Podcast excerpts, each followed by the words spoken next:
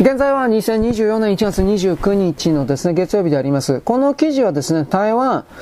トランプ大統領が大統領になった時に、台湾をですね、放棄するというか、台湾を守らないというか、しかしそれだったら本当に完全に中国に取られてしまうので、それは米国におけるですね、長期の、いわゆる国家安全保障というかですね、国益につながらないので、じゃあどうするのか。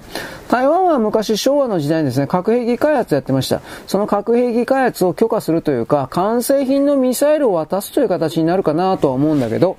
台湾を核武装させるということも一つの選択肢だという。しかし台湾を核武装させてしまうとですね、中国はもちろんその核兵器のその、なんていうか、本数であるとか、脅威を増やすわけですが、そうなったら結局、日本と韓国なんかにもですね、えー、核兵器の保有を認めるということになるし、場合によってはフィリピンとかにすらですね、核兵器の保有を認める、ベトナムにも認めるみたいな、核拡散の歯止めは止まらなくなるでしょうね。トランプ大統領がそこまで思い切りのいいことやるかなという気はせんではないんです。どうかなさすがに自主開発における自主的なね、台湾核兵器とか、それは認めんと思うんだけどね。だって場合によっては台湾が落ちてしまった場合、台湾の上層部が中国に絡め取られてしまった場合、それらの核兵器は米国に向かうということになるから、あんまりその簡単に米国というか、いわゆる核クラブの方々が、自分たち以外にその核兵器を、保持させる、渡すなんてことは、基本的にはないという言い方しますよ、一応ね。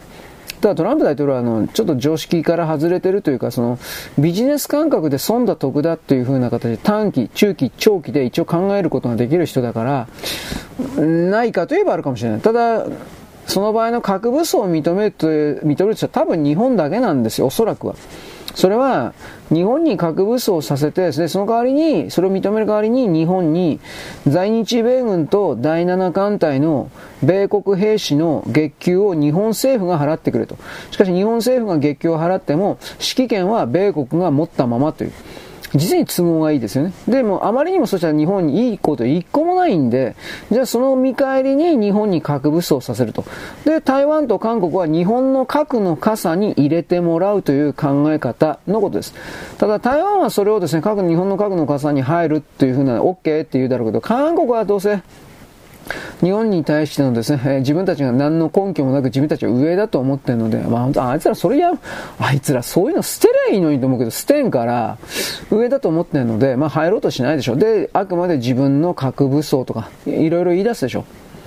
どうかね。で、あの、南北の統一がどうとか、それはまあないないない。僕は本当に思ってるので、北朝鮮と韓国というのは元々の歴史的なつながりが一つのあ地域でありません。李氏朝鮮そのものがですね、まあ、偶然できたというか、そういうふうに捉えてるので、元々は38度線前後において、